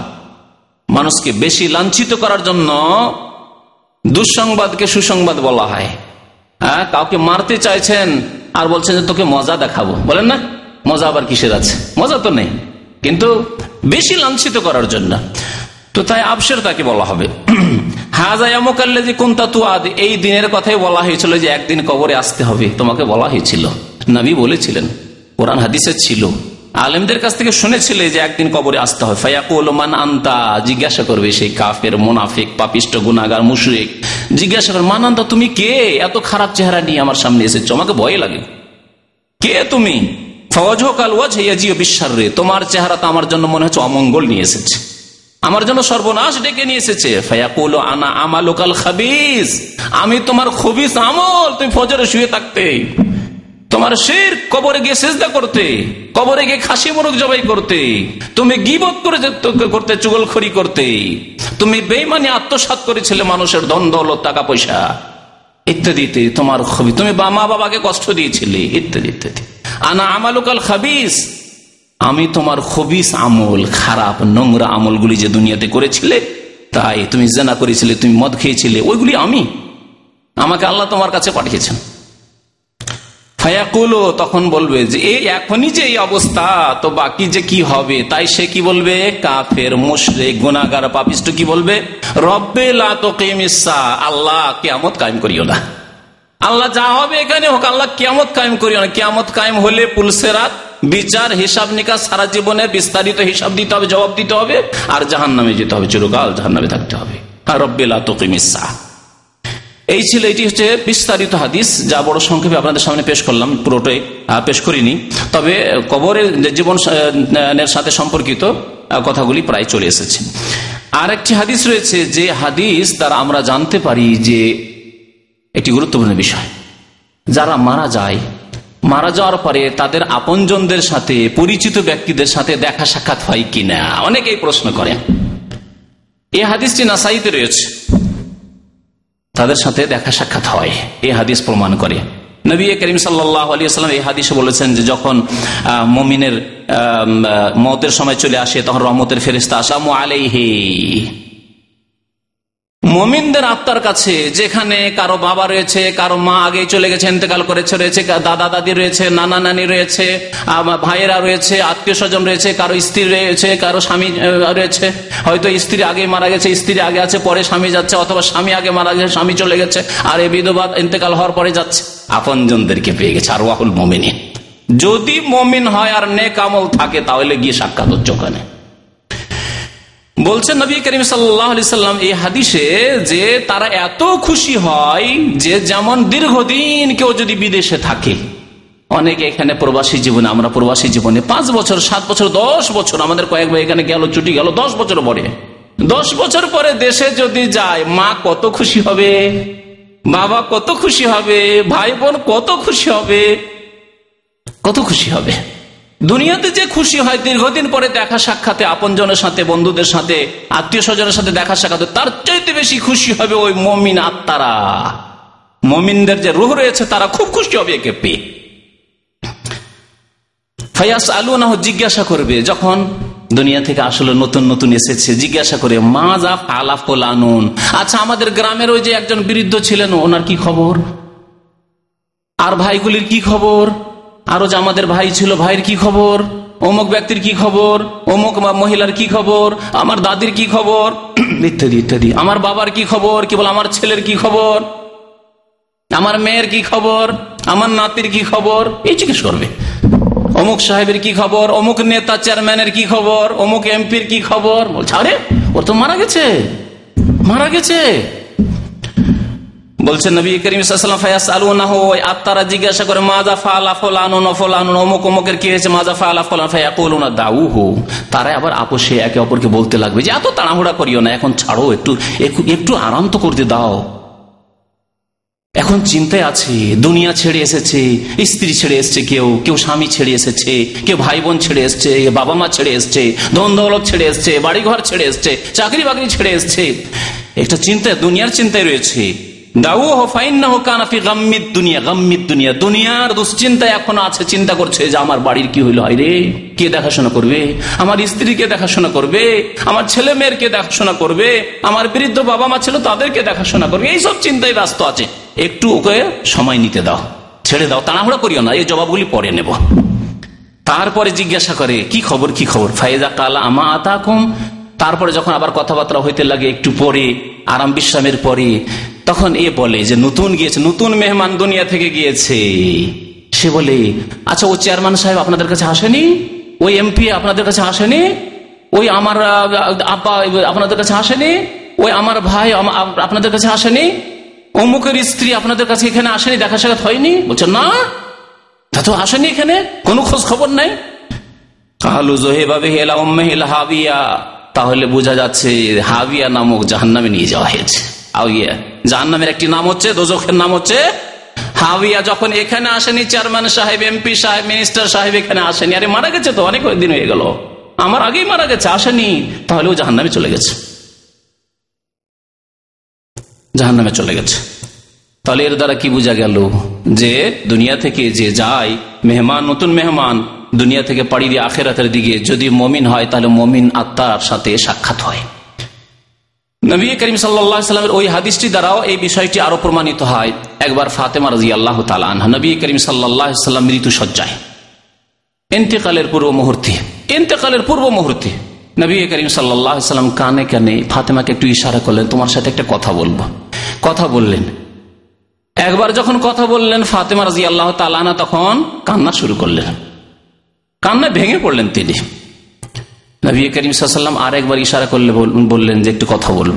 কানটা এগিয়ে নিয়ে গেলেন, ফাতেমা রাজি আল্লাহ তালাহ নবী করিম সাল্লাম আর একবার কথা বলে, ফাসার তার সাথে চুপি সুরে কথা বলে, কানে কানে কথা বললেন। সাথে সাথে একটু আগে কান্না করছিলেন ফাতেমা রাজি আল্লাহ তালা হাসতে হাসতে শুরু করলেন, হাসতে শুরু করলেন।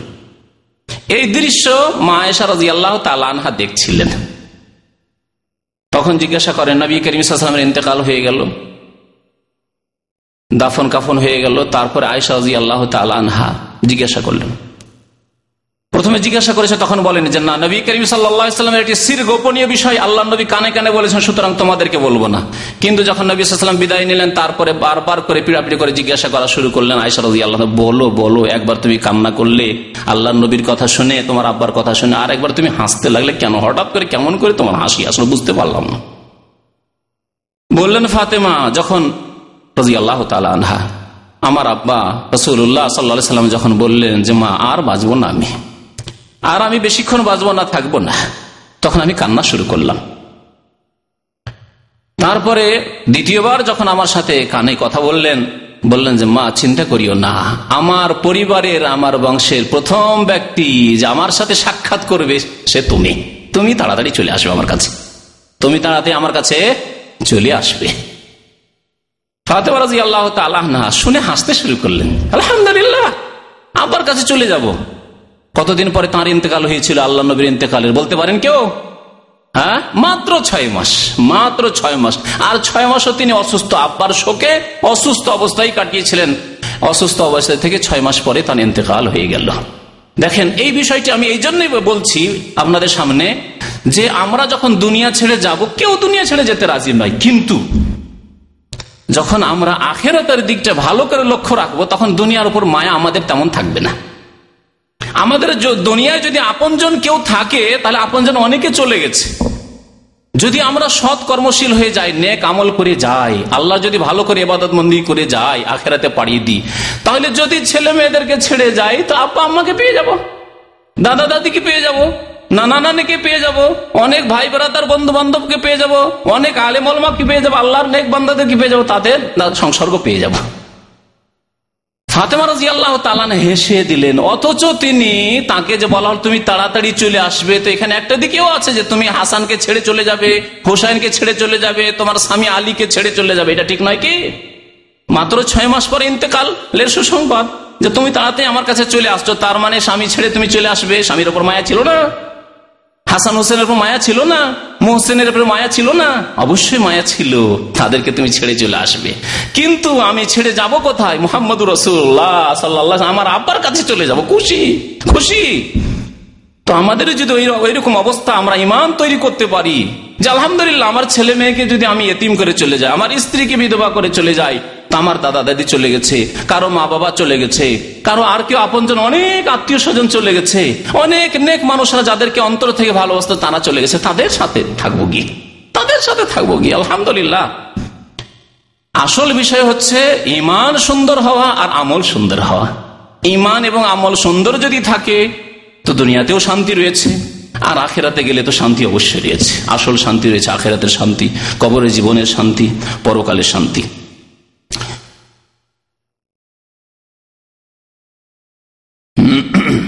হাদিসটি নাসাইতে রয়েছে। তো তারপরে আরেকটি বিষয়, সময় শেষ হতে আরেকটি বিষয় যেটা বলতে চাইছিলাম সেটা হচ্ছে যে কবরের আজাবের কারণ কি? কেন কবর আজাব হবে?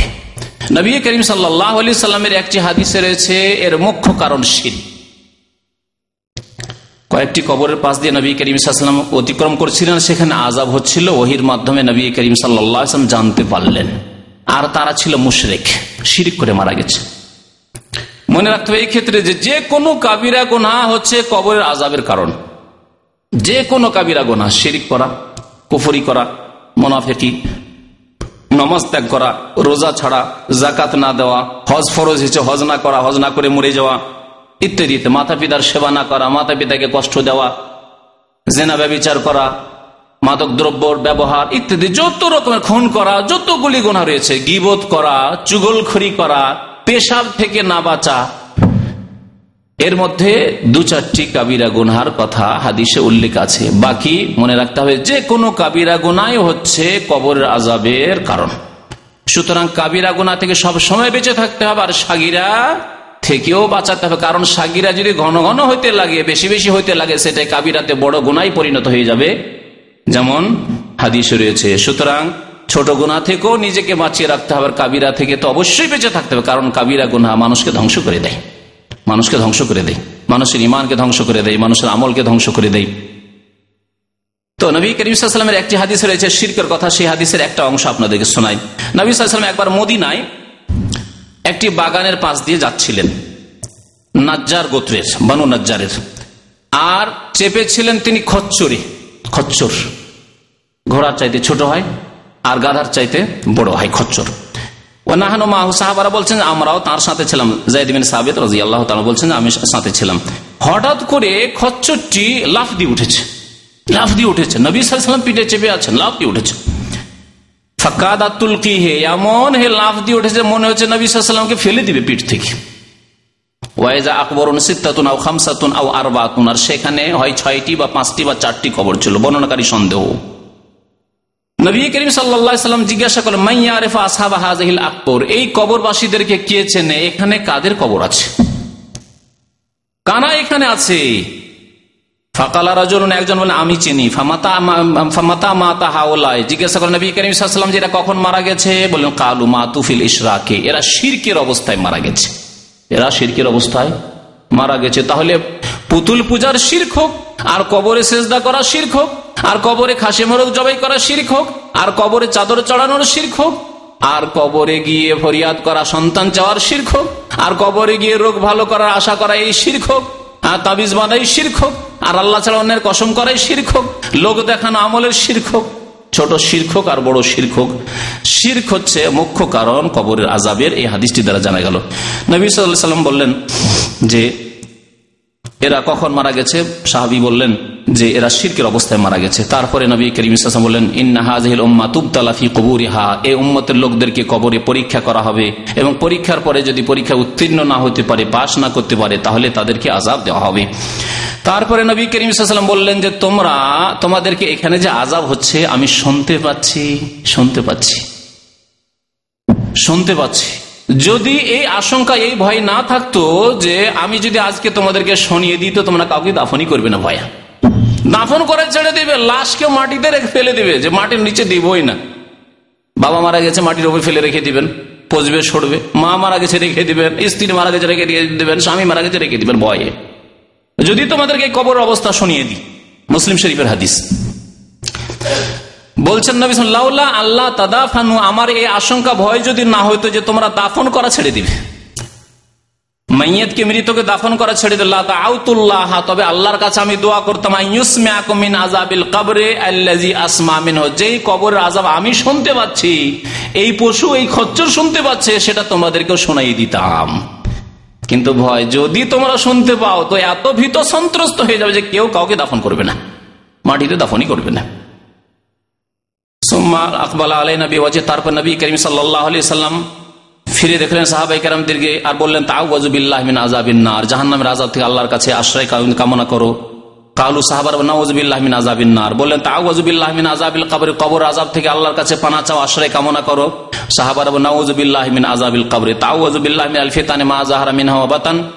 ফিতনা থেকে, প্রকাশ্য, অপ্রকাশ্য, গোপনীয়, সমস্ত রকমের ফিতনা, আপদ, বিপদ থেকে আল্লাহ আল্লাহর কাছে তোমরা পানা চাও, আশ্রয় চাও, সাহাবাই কেরাম। সেই দুয়া নওয়াজবিল্লাহ মিন আলফিতানি মা জাহারা মিন হাওয়াবাতান নবী চতুর্থবারে বললেন তাওয়াজুবিল্লাহমিন ফিতনাতি দাজ্জাল। দাজ্জালের ফিতরা থেকে, দাজ্জালের সমস্যা থেকে, দাজ্জালের ইমান হরণ করা থেকে আল্লাহর কাছে তোমরা পানা চাও।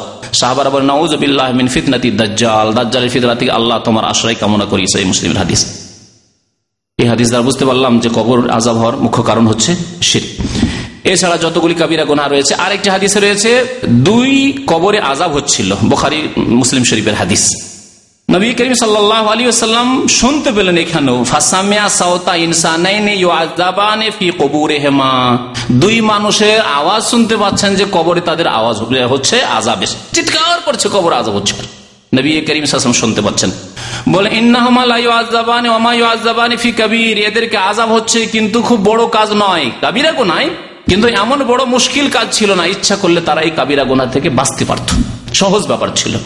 তারপরে সংক্ষেপে বলছেন নবী করিম বলেন, আম্মা আহাদমা ফাকানিবিন নামিমা। তাদের একজন চুগুলি খুরি করে বেড়াইত। চুগুল খুরি করা মানে ফিতনার জন্য, লড়াই, ঝগড়া, বিবাদ লাগিয়ে দেওয়ার জন্য একজনের কথা আর কাছে পৌঁছে দেওয়া। কখনো হয়তো আমি বা আপনি কোনো ব্যক্তি, কোন একটি লোকের কোন দোষ একটা উল্লেখ করলেন। বললেন কিছু, যেটা ও শুনলে হয়তো খারাপ লাগবে। হয়তো কাজ কর্মে কোনো জায়জ হইতে পারে, না জায়জ হইতে পারে, অনেক সময় প্রয়োজনে বিবাহ সাদী লাগছে। জিজ্ঞাসা করছে, ভাই, ওই ছেলে বিয়ে করতে চায় তাকে বিয়ে দেওয়া যাবে? তাহলে আসল কথা বলতে হবে। এই গিবত চাই যেটাকে গিবত সম্পর্কে আলোচনা করেছি। আর আরেকজন লোক এসে শুনছিল এরকম যে ওই যে বিয়ের জন্য যে দেখতে, জামাই দেখতে এসছে বা মেয়ে দেখতে এসছে ওদেরকে বলল যে, না মেয়েটি ভালো নয়, ছেলেটি ভালো নেই। শুনে গিয়ে ওই মেয়ের বাড়িতে বা ছেলের বাড়িতে গিয়ে জানিয়ে দিল, আর জানো, তোমাদের বিয়েটা কেন ভাঙলো?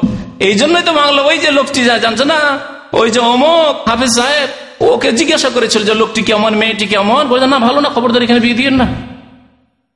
সমস্যা হবে?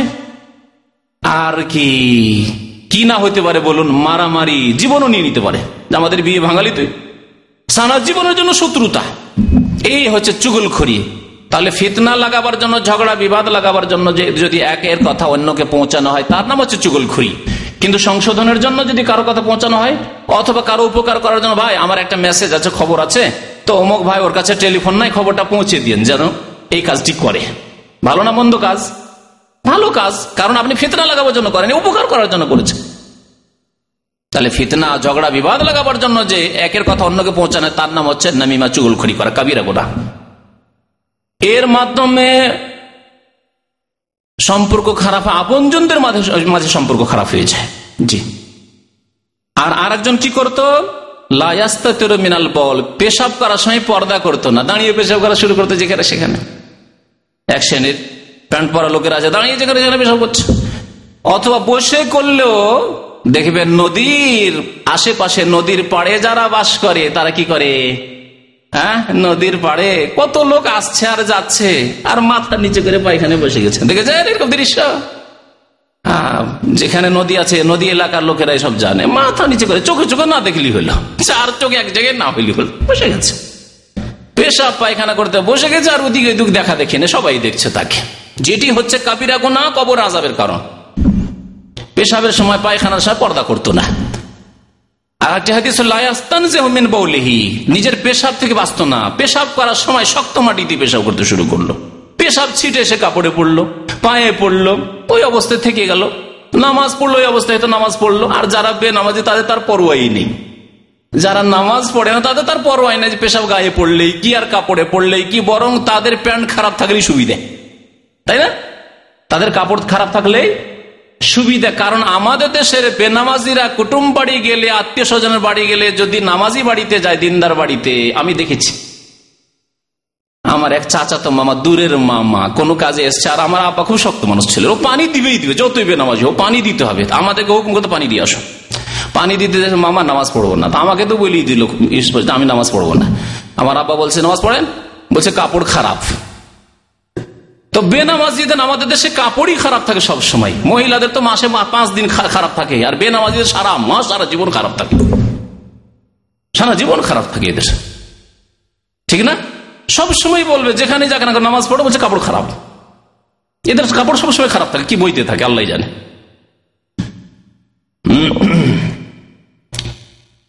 তো নবী করিম সাল্লাহ আলী সাল্লাম এই হাদিসে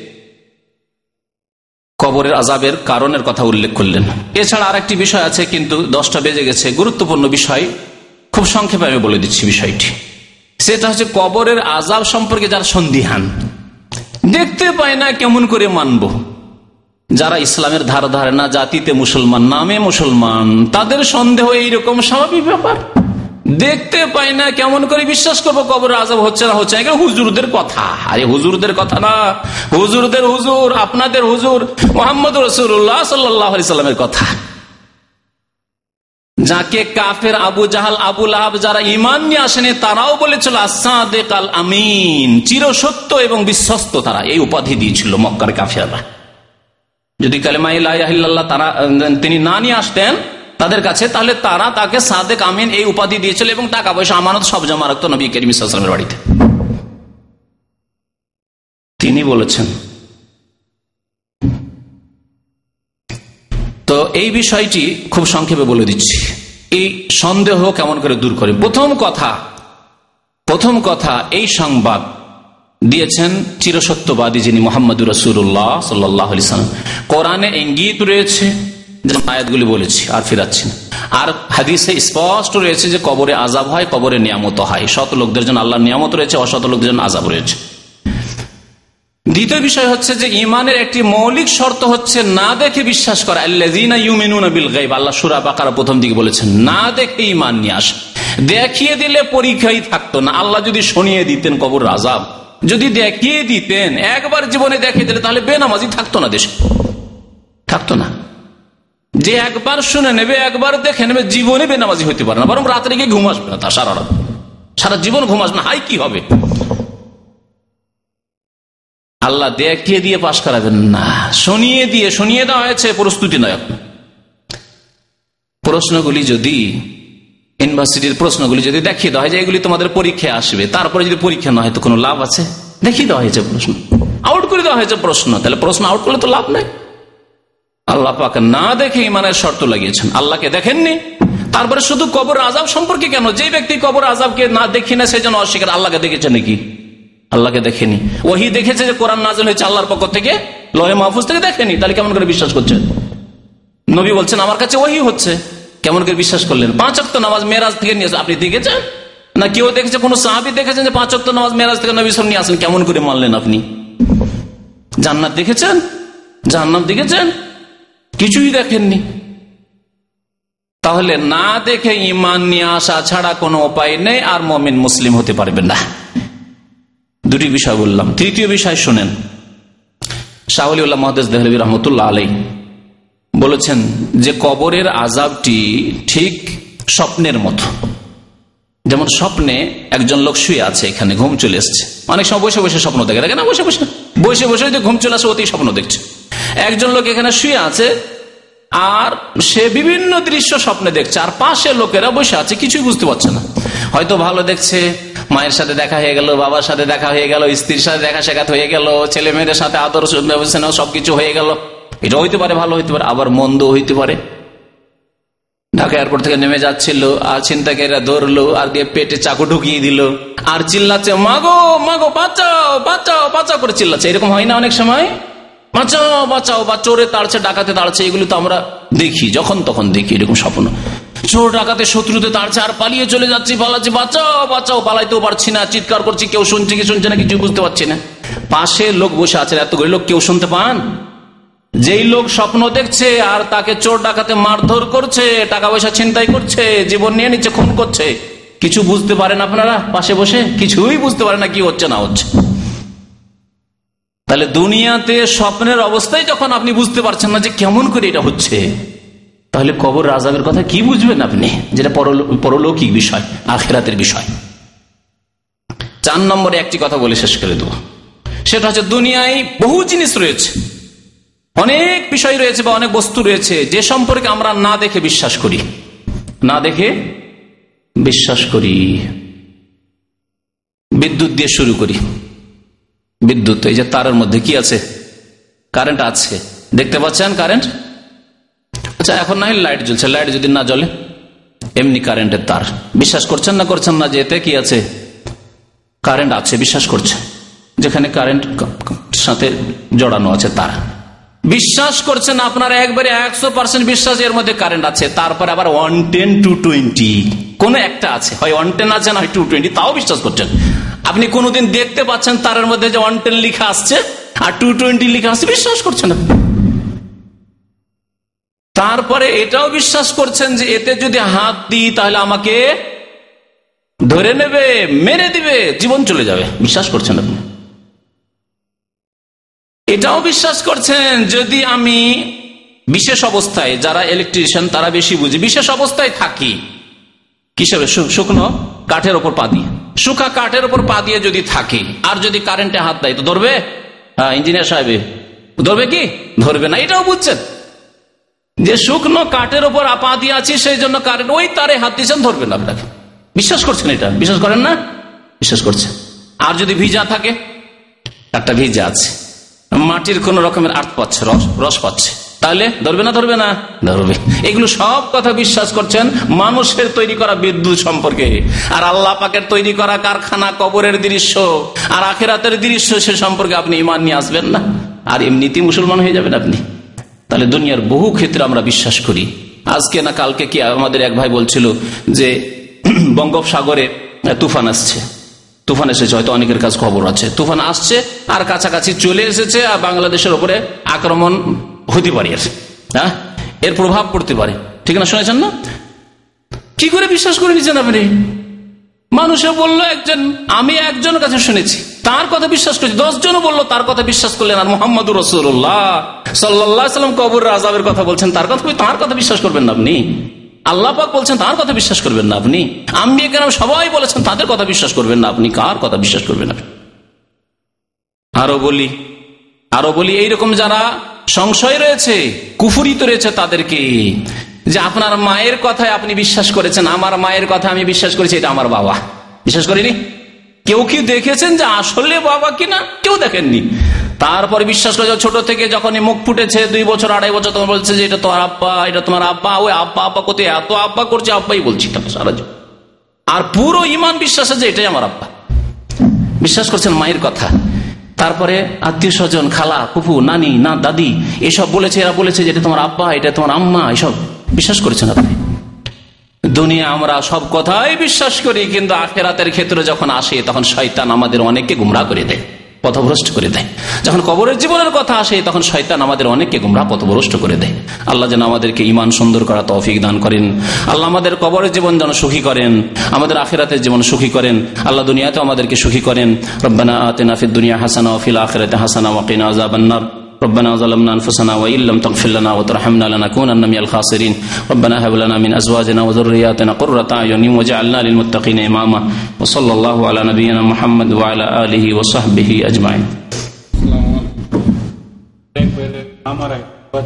আচ্ছা আমাদের এক ভাই এখানে আসেন ওনার আম্মা ইন্তেকাল করেছে, দোয়া চেয়েছে আপনাদের কাছে। দোয়া করেন আল্লাহ যেন তাকে জান্নাতবাসী করে, তার গুনা খাতা মাফ করে, তার কবরের বালা মুসিবতকে যেন দূর করে, কবরের পরীক্ষা আল্লাহ যেন পাশ করার তৌফিক দান করেন আমি এমন কোন স্থান আছে কি যে যেখানে কবর দিলে আজাব হয় না? জানা নেই এমন। তবে মদিনায় মৌতের মদিনায় ইন্তেকালের ফজিলত রয়েছে, কিন্তু বে আমলদের জন্য নয় যাদের আমল সৎ আমল রয়েছে, অতিরিক্ত মদিনায় যদি ইন্তেকাল হয় তার ফজিলত রয়েছে। জি, মদিনার ফজিলত সম্পর্কে ইনশাল্লাহ তার বিস্তারিত বক্তব্য করব। আর বাকি এমন কোন স্থান নেই যে স্থানে কবর দিলেই আজাব হবে না। না, এমন কিছু নেই। এছাড়া অনেক বিভ্রান্তিকর কথাবার্তা, সিরকি, কুফুরি, বিদাতি কথাবার্তা রয়েছে। যে পীরের সাজরা নামা লিখে দেয়, পীরের সিলসিলা লিখে দেয় মুরিদদেরকে, যে এটা যদি কাপনে বেঁধে দেয়, তাহলে মনকের নাকে এসে ওটা খুলে দেখবে আরে হ্যাঁ পীরের সাজরা নামা আর জিজ্ঞাসাই করবে না। মান রাব্বকা মা দিন মান নামে জিজ্ঞাসা করবে না। এইসব কথাবার্তা রয়েছে পীরতন্ত্রে।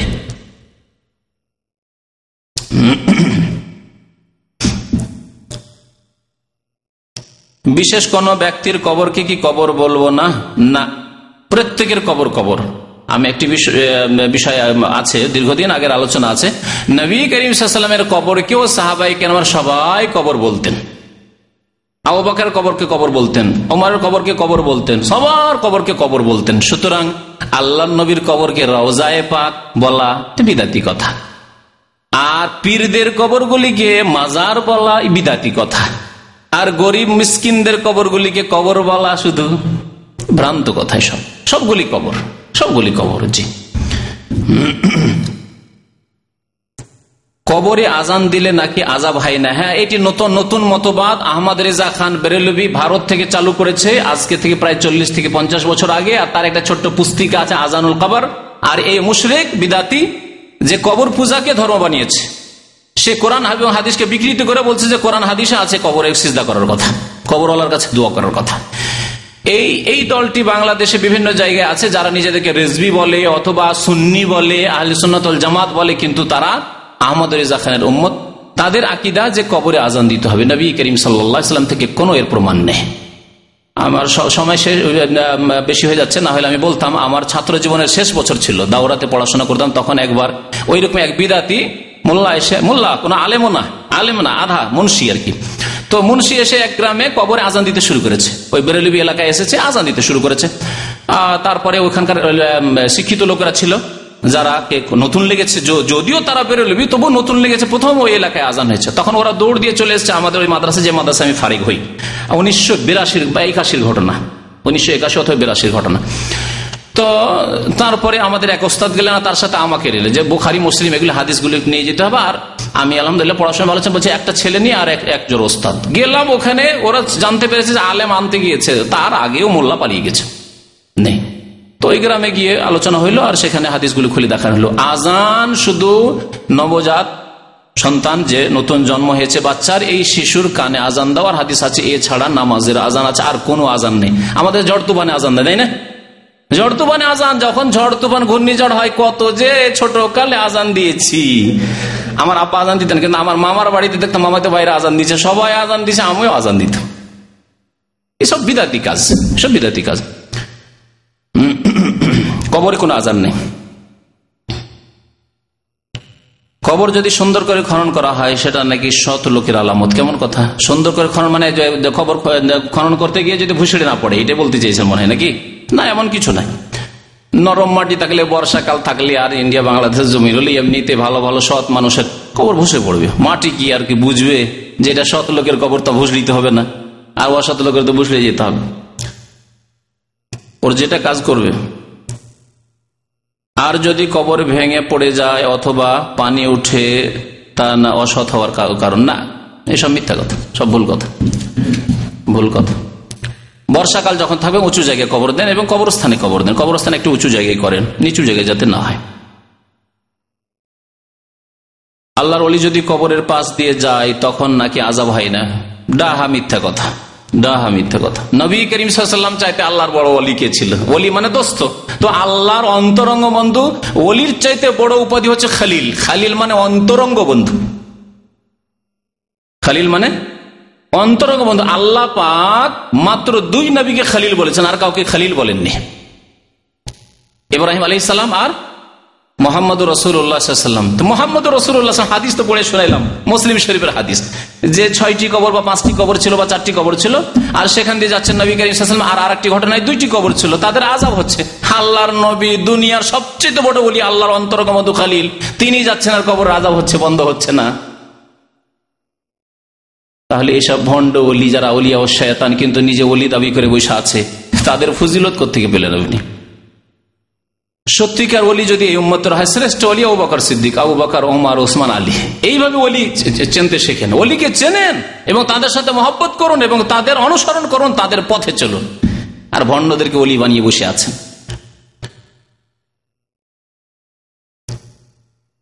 যারা কবর খনন করবে, তাদের কি গোসল করতে হবে? কবর খনন করার ক্ষেত্রে নেই। যারা গোসল দিবে, একটি হাদিস আছে, যারা গোসল দিবে, তারা গোসল করবে। এই গোসল করা সুন্নত। জি। যদি কেউ কবরের পাশে কাঁচা ডাল বা গাছ লাগিয়ে দেয়, তাহলে কি আজাব কম হবে? না।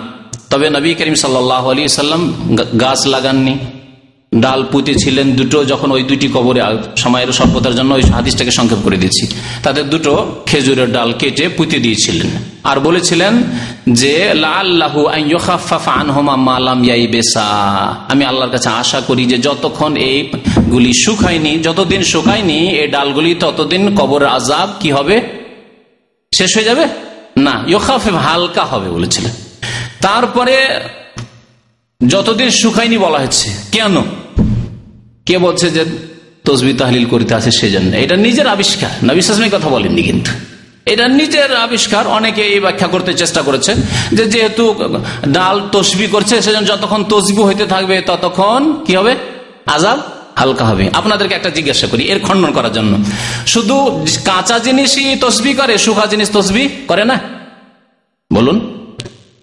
আল্লাহ কোরআনে কি বলেছেন? ওয়াইন মিন শাইইন ইল্লা ইউসাব্বিহু বিহামদি। পৃথিবীতে যে কোনো বস্তু, তো বস্তু শুকাও হয়, কাটাও হয়। তাহলে এই পিলারও তসবি করছে মাইকও তসবি করছে স্টার্নও তসবি করছে লাইটও তসবি করছে, মানুষও তসবি করছে, জিনও তসবি করছে গড়িও তসবি করছে। চন্দ্র সূর্যও তসবি করছে, পাহাড় পর্বত শুকনো পাথর, তাও তসবি করছে। ওয়াইন মিন শাইইন ইল্লা ইউসাব্বিহু বিহামদি শুকা ডালও তসবি করছে, কাঁচা ডালও তসবি করছে, পাতাও তসবি করছে, শুকা পাতাও তসবি, সব তসবি করছে। কাপড়ও তসবি করছে। আল্লাহর কথা এটি, সত্য। ওয়াইন মিন শাইন ইল্লা, আর সত্য কেন নবী করিম সাল্লামের হাতে মুঠে? এটি একটি মজেজা নবী সাল্লামের হাতে মুঠে নিতেন নবী সাল্লাহ সাল্লাম পাথরগুলি। পাথর হাতে নিতেন আর তসবি শুনতে পেতেন নবী সাল্লাম সুহান আল্লাহ সুহান আল্লাহ সুহান আল্লাহ আল্লাহ আকবর। এই হচ্ছে নবী সাল্লামের মজেজা তাহলে পাথরে কি রস আছে নাকি? পাথরে তসবি নবী সাল্লাম শুনতে পেতেন। মিন এমন কিছু নেই পৃথিবীতে যে তসবি করে না। ওয়ালা কিল্লা তাফকাহুনা তসবি আম কিন্তু তোমরা তাদের তসবি বুঝো না। কেমন করে মাইক কেমন করে তসবি করছে? কাপড়ে কেমন করে তসবি করছে? লোহাতে কেমন করে তসবি করছে বুঝেন না আপনি আল্লাহ জানেন তাহলে বোঝা গেল যে এই তসবির কারণে কবর আজাব হালকা হয়েছে এই ব্যাখ্যা ভুল ব্যাখ্যা বুঝা গেল না তাহলে কি সহি ব্যাখ্যা কি তাহলে সেটা শুনে সহি ব্যাখ্যা হচ্ছে যে যেহেতু এরা গুনাগার সেজন্য চিরকাল কবর আজাব হালকা হবে না তো নবী করিম সাল্লা সাল্লামে দোয়া করলেন এবং যে ডাল গেড়ে দিলেন যে কদিন ডালটা শুকা থাকবে, সে কদিন হালকা থাকবে। তারপরে কবর আজাব তাদের, যেহেতু কাপফারা হইতে হবে, পাপ করেছে, পাপের শাস্তি পেতে হবে না? সেই পাপের শাস্তি আবার চলতে থাকবে চলতে থাকবে, তারপরে পাপ শেষ হয়ে গেলে তখন মাফ হয়ে যাবে। পাপের শাস্তি যখন শেষ হয়ে যাবে, তখন মাফ হয়ে যাবে, হালকা হয়ে যাবে। এই জন্য একটি কথা বলতে গিয়ে ছুটে গেছে, সেটা আবার বলে দিচ্ছি যে কবর আজাব শুরুতে বলেছিলাম। কবর আজাব দুই পর, এক হচ্ছে স্থায়ী আজাব, আর হচ্ছে অস্থায়ী আজাব। স্থায়ী আজাব কাফের, মুশরেক মুনাফিকের জন্য, আর যারা ইসলাম বিনষ্টকারী কোনো কাজ, এর আগে দুই সপ্তাহ আগে বক্তব্য করেছে, ইসলাম নষ্ট করে দিল যারা, বেনামাজি। ইসলামের কোনো কিছু অস্বীকার করল, কবর আজবকে অস্বীকার করল, কাফের হয়ে গেল। জি, এইরকম যারা কুফুরি কাজ করল, নামাজ ছেড়ে দিয়ে কুফুরি কাজ করল, তাদের জন্য চিরকাল আজাব হবে। আর বাকি যারা এমনি অন্য গোনাকার কাবিরা গোনা তাদের চিরকাল কবর আজাব হবে না। দীর্ঘকাল হবে, কারও এক কাল হবে কিছু কাল হবে, তারপরে যখন তার গুনহার তার শাস্তি হয়ে গেছে, তখন তাকে সাধারণ অবস্থায় ফিরিয়ে দেওয়া মমিন যেহেতু, তখন আর কবর আজাব হবে না, কবর আজাব বন্ধ হয়ে যাবে। এ হচ্ছে দ্বিতীয় প্রকার কবর আজাব আল্লাহ যেন আমাদেরকে বোঝার এবং আমল করার তৌফিক দান করেন। আল্লাহ ফাকরাব সহি রাস্তায় আমাদেরকে চলা যেন তৌফিক দান করেন। আল্লাহ ফাকরাবুল আলম যেন দুনিয়ায় সুখী করেন আখেরাতে সুখী করেন। সুহান রব্বিকা বিল ইজাতাম্মা ইসিফুন সালাম আলমুর সালিন আলহামদুলিল্লাহ রবিল আলমী